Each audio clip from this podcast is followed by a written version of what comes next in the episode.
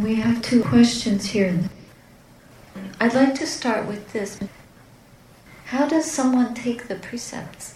Brackets, nice, easy one. First of all, how does someone, do you mean someone, and we're all practicing to let go of being anyone? If we're looking at the emptiness, there's no one there, then how can anyone take the precepts?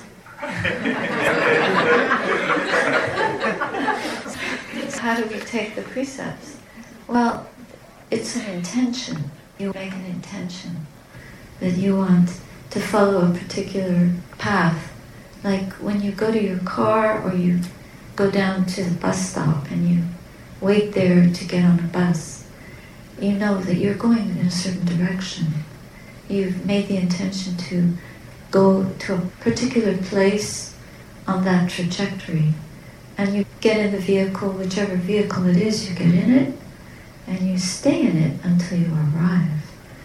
So taking the precepts is like getting into the vehicle and staying in it until you arrive. Does this make sense? So it's a commitment. It means you make an, a strong determination, a strong intention.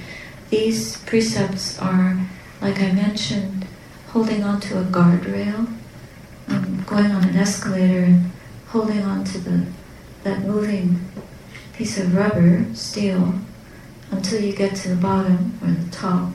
Then you step out and you don't have that rail. But you don't need it because you're not on a moving stairway with your clothing flapping in the, the teeth of the thing. But in fact, without precepts, the world is biting us all the time. So we're in danger of being bitten. And hold to those precepts, we commit to them, we stay in the vehicle of virtue. So this is how we step onto the chariot to Nibbana, the chariot to freedom not a cell phone.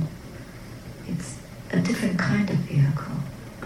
It's not, because a cell phone is a mobile, but it doesn't move. It's just in your hand. But this is a moving vehicle that takes us away from just technical connection. It takes us internally into a deep interior connection to truth. And the truth begins to flower in us through our own willingness to give up all disingenuity for the sake of integrity. And we have to study what condition we're in, what kind of behaviors we give vent to, what kind of speech and language we use internally and externally that prevents us from protecting our integrity. And we give those up once we're in this vehicle, we drive away from those ways of interacting, behaving, speaking, receiving, giving to the world, to ourselves. We try to bring integrity foremost in our minds as the arrow that directs us, as the guardrail that holds us upright, and as the the system of protection. So to take the precepts, you do, you have to understand what you're getting into and make a firm commitment to it and not let the worldly winds knock you off balance or talk you into abandoning that vehicle or compromising it in any way.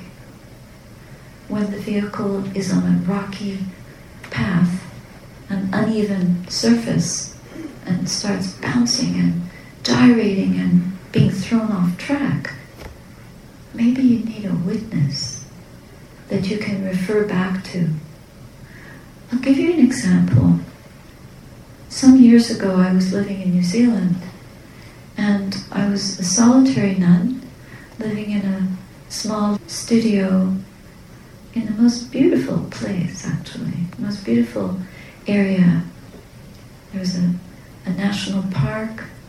There were people nearby who could feed me. and the ocean was a three minute walk. I, I could hear the waves, I could see the sea and the sky, the sunsets.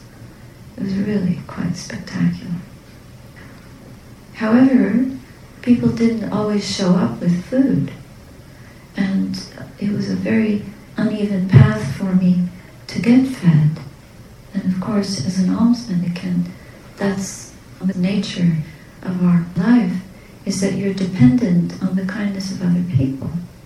So I struggled quite a bit for some time before enough supporters gathered round to offer meals regularly. And there was one point where I really did not receive enough and I had a crisis of, of faith, a crisis of, can I do this? And the one thing that helped me through that was remembering that I had taken a lifetime vow. I took lifetime vows. I didn't take one year vows, 10 year vows, 20 year vows. I took these vows for life. And when I was sitting in front of my shrine, tears rolling down my cheeks, looking at the Buddha statue and believing my mind, the wavering of my mind. I'm hungry and the complaining and the fretting and the agitation and the worry. I can't do this. And then suddenly my mind stopped at the vow and something inside me rose up and said, I have no other choice. I made a vow to a teacher, not to myself. I did make it to myself, but having taken that vow with a great master, with a teacher that I had given all my trust to, that moment rose up very strongly in my heart, and I dried my eyes and sat in front of the shrine and thought, of course I can nowhere else, nothing else to do but this. So I realized I'm not that hungry. Tomorrow somebody will come. And sure enough, next day I had a very nice meal. But I was on the brink of convincing myself that I couldn't do it. So the mind is not trustworthy. But if we have a witness who has sat with us when we've made that determination and then we can refer back to that reference point. It's amazing how it can rise up to strengthen us. That has been imprinted deeply in consciousness, and in a moment of need, it will be there. So I think there's something to be said for taking the precepts with a preceptor that you respect and love and trust, and that is there for you as a spiritual ally and a spiritual guardian who will encourage you from long distance or nearby, from a memory, from an email, phone call. Yeah, of course you can do it. And you will. Because we are much stronger than we think we are. If we trust our thoughts, we will just keel over, dissolve and collapse. But if we trust our intuitive heart, then we can do anything. Absolutely. The most heroic thing imaginable. What can a mother do for her child? What can a father do for a son or daughter, a parent, to rescue them from a fire, from danger, from self-destruction? Anything. They would do anything. Lay down their life to rescue the same way, we can do that for ourselves because the one being that we have to cherish the most in this world is ourselves. And we don't do this out of selfishness. It's not a self cherishing, in inverted commas. It's not a selfishness. It's a selflessness. It's the wish to purify ourselves so that we can be available to help all sentient beings find their way to the path of truth instead of be lost in the world. I remember sitting in the monastery in Burma loving this teaching so much, having taken these lifetime vows, wishing that my brother would show up. Oh, yeah, any day he's going to come with his backpack. He'll come and he'll want to be a monk. Of course, he never showed up. But I kept wishing that all the people that I loved, my parents, my brother, my friends, would come and, and join me and do this. They didn't. But they did help me. They supported me. They cheered me on. They gave me respect. And not the way the world, at the beginning, 31 years ago, pretty odd, walking around in shoes with a bald head. Not so well known. It's much easier now. People, everyone probably knows about the Dalai Lama. And mindfulness has become mainstream. So we can endure if we have that kind of fierce determination and we're fighting for giving our lives for surrendering everything for something that we love so much, that we know is the highest. That alone will give us the strength to take precepts and keep them in the face of any challenge, even mockery. People will mock you, abandon you. So what? What kind of friends are they? They are not true friends if they mock that which is worthy of respect. And we have to notice that, make that kind of inner choice based on our own wisdom. If it doesn't happen right away, in due course, we build that kind of inner resilience and strength to face criticism and lack of acceptance from people that we formerly depended on for self-esteem. But when we develop a lot of virtue, we begin to have a high self-esteem, a high regard for that virtue that we're protecting and upholding. And that becomes the precious jewels of our own heart. We want to guard those, protect them, and bring them out into the light. That's what's in front, the virtue. And on that we build precepts. It's the foundation.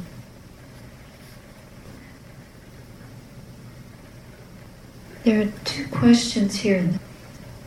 Who asked the questions? Anyone?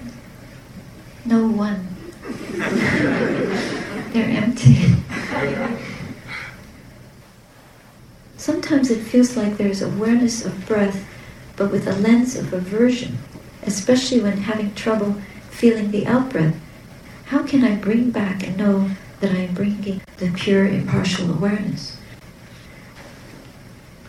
If we have pure impartial awareness, we just have to be with the object, just devote ourselves fully to what is arising in consciousness, and not be divided in our attention, and not half looking at the thoughts and half looking at the breath, but totally look at one object at a time. Because you can't be fully mindful if you have two objects, you need to have one. This is what one pointed means. It means to have one direction. If we're headed towards Nibbana, but we get distracted because we want to go on a trip to Mars, some people are planning their trip to Mars. This is pure distraction. Why would anybody want to go to Mars? Sorry. this is total delusion. The only place to really go is in we can really focus, devoting ourselves to being here in the present moment. Being in this world, in this age, in this day and age, just the way things are, to use all the factors of the, all the conditions of how things are on this planet without any aversion to that.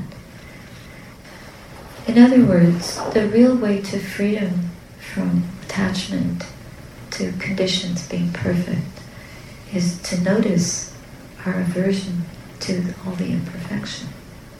to be aware of it, to admit it, to understand how much ill will we have towards ourselves. And it can start with the body. We don't like the body condition. It's too heavy, it's too big, it's too old, it's too dark, it's too light. You can hate your hearing ability, your mental ability. There's so many ways that we can be self-critical. It's almost like we take photographs of all those critical aspects of ourselves and then we build this gigantic self. And this is the self that we really don't like. Then we sit down. We want to pay attention to the breath inside this self that we really don't like. So we have an underlying panorama of aversion going on. But we're going to hold the breath without aversion, right? Wrong. There's so much ill will in there that is manifesting through our present moment awareness. Because um, until we're aware of our mental condition, until we're able to purify some of that ill will, then it'd be very difficult to hold a moment of observing the breath without some kind of contraction in the body, without some kind of tightness, without some kind of bent up, kneeling, um, compacted posture. We're not relaxed. We're not embodied. We're not grateful. We're averse. So, how do we come to terms with aversion? Is just see what's the result of having so much aversion. Well, first we have to be aware of it. When we're aware of it, that's the beginning of the ending of aversion. We have to trust that. First, to be aware of it, acknowledge it, and see that it's suffering. It's not me, it's not mine. It's just a condition. It's developed over years and years and years. You want to bake a cake? A small kitchen example. You get all these ingredients together and you stir all them together. You heat up the oven, you put it in the oven, you turn on the heat, or you've already heated it up. You sit and watch. And the cake rises, you take it out, and it falls. You feel like a failure. Can't even bake a cake. But if we review how we did it and we look at the recipe, how do you bake the cake? And we forgot the baking powder, or we forgot a certain ingredient. Aha!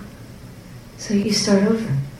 You take all your ingredients, you measure them carefully, you mix carefully, you turn your oven on to the right temperature, you set the timer, put the cake in the oven, you wait, it bakes, it's ready, you take it out at the right moment, you let it sit in the right way, and it doesn't fall in, it stays, it stays, it's risen and it stays.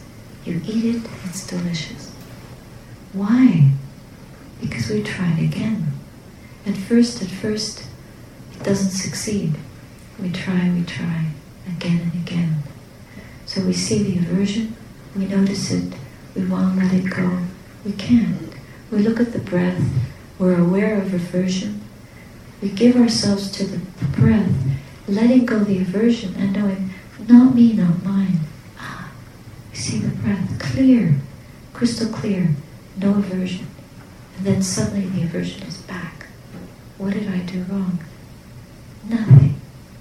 We just have to keep trying again and again until we can sweep away any ill will from the heart and give ourselves fully to the present moment without any sense of hating, disliking, discontent, but we're learning to bring up gratitude, loving kindness towards ourselves and others, compassion for this being, instead of aversion. So we're setting the right temperature. We're creating the conditions for the breath to be able to rise up and stay. We're creating the conditions to be able to stay with the breath, to stay present, to have enough sense of appreciation and gratitude for what we have, for how this body mind process composite is exactly as it is without wanting it to be any different. And then we're able to stay and be within the temple of the heart. And the results are delicious, they're beautiful. A sense of peace, a sense of ease, a sense of having done it right. And we review and see, oh, that works. Just follow the instructions, it works. We can't solve all our past karma, all our predicament in one breath or in one sitting or in one retreat or in one year or in one lifetime maybe.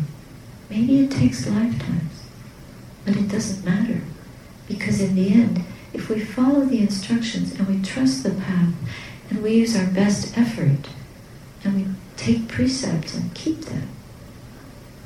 So our mindfulness, our wisdom, our sense of urgency, our diligence, we don't give vent to aversion.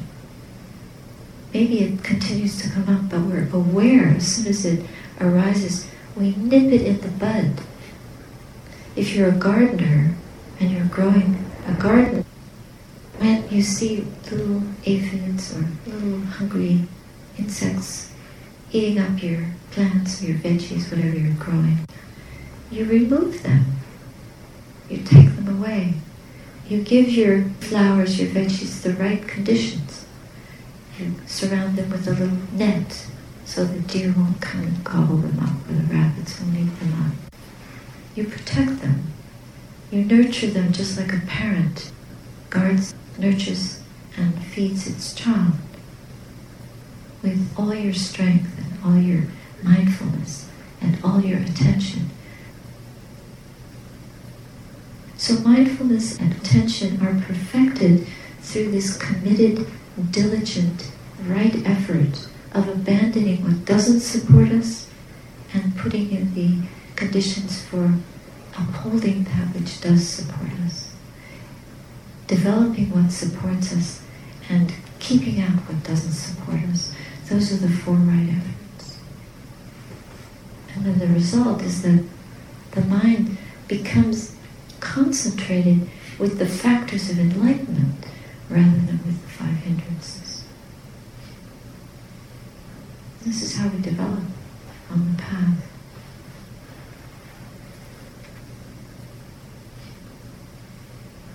This is a beautiful question. How do we extend genuine compassion for others' suffering without finding ourselves in a constant state of tears and anguish? How can the Dhamma help with compassion fatigue? There's no such thing as compassion fatigue, really. True compassion is unconditional. True compassion is tireless, fearless, unrelenting. However, we practice on ourselves. And first, before we can develop that kind of unconditional compassion, we have to notice the quality of emptiness in this body mind process. So when suffering arises, when there's aversion, when there's ill will towards ourselves or anyone else, or even towards an object, and we develop enough awareness to know the difference between that activity in the mind that is transpiring and our awareness of it, that is our fortitude. That is our strength. That's our protection. Why? Because we see, I am not my thoughts. I am not the activities in the mind. There is activity in the mind, there are mental formations, we call them samkhara, or activities that prepare for the intentions and desires that will drive us into other external activity. So we see the condition, the weather of the mind as not me, not mine, not what this is. There is no person. There is no one, ultimately. We use this language who are you, what am I? I'm someone who can take precepts, for example. But that's a convention. That's just to help us function in this world. But on an ultimate level, who are we? We're just like a composite of elements earth element, water element, fire element, air element, and a consciousness. And this composite is a vehicle for spiritual development. We think it's a vehicle for sense gratification, SG, but it's a vehicle for spiritual development, SD. So, are you investing in SG or in SD? This is where it's very different. SD, spiritual development, is self dissolving. Self dissolving. There's emptiness. So, who is suffering? If we really believe, if we, it's not a belief, when you penetrate deeply into the nature of phenomena arising in the mind, what do you see? Nothing is permanent. Nothing that arises there is permanent. It comes and it goes. It arises, it's there for a while, it's gone. Can you bring it back? No. Well, you can think about it again, but it's not the same. Is any moment the same now as what was this morning? Is it the same? No. How come we can know this, but then we believe that what we're seeing in the mirror is the same? What we're looking, like I'm looking at all of you, are all of you the same as what you were at 2.30? No. What's different? Well, the mind state is different. The cellular, molecular, atomic composite of the body is different the neurons passing through have changed. The electrical energies have aged by half an hour. It's different. We're different. It's never the same, but we take it to be, we construct all of this as the same. And we don't believe that we're dissolving, dying. We believe that we're all permanent. This is wrong view. As long as we have wrong view, we keep on committed to and believing in sense gratification.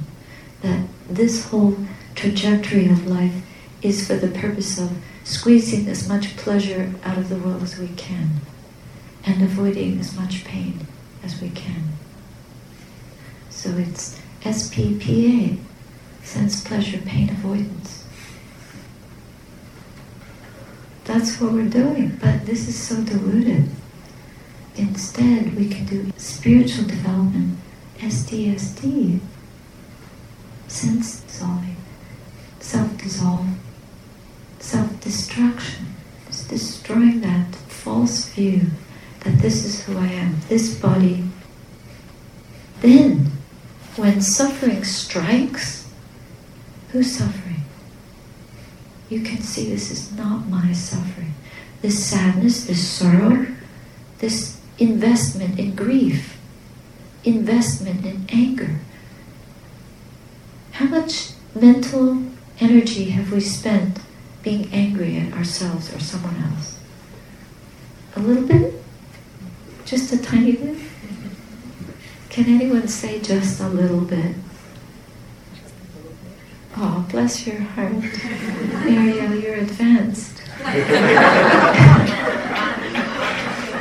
take you home. An advanced being. But even a little bit is wrong view. Because anger, there's no one to be angry. This is a wrong way of using this precious instrument, our mind is precious. And the energy of anger is far from the food for awakening. It's an obstacle to awakening.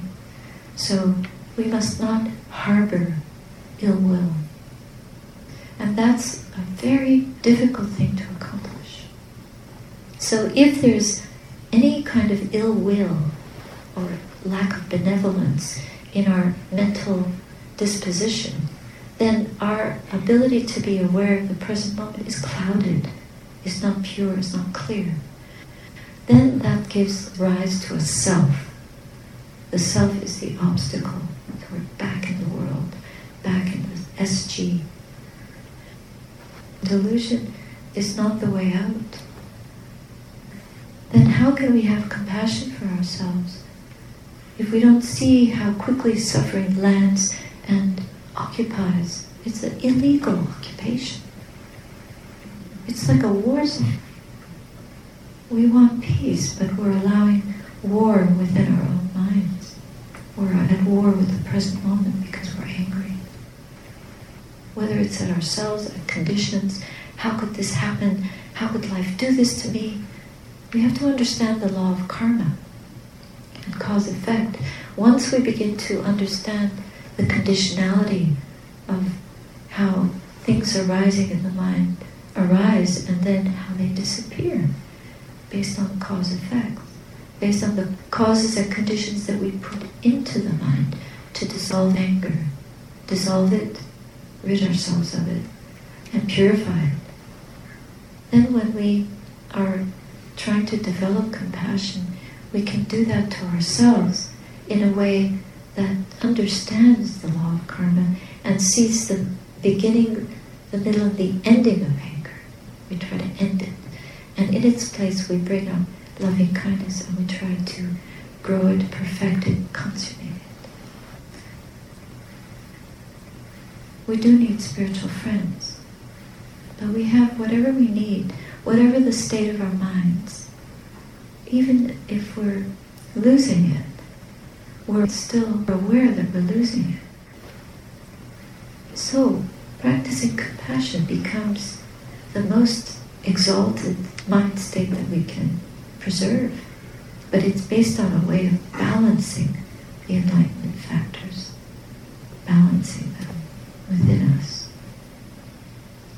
And once we can do that in our own minds, we're able to hold compassion for other beings suffering without falling apart.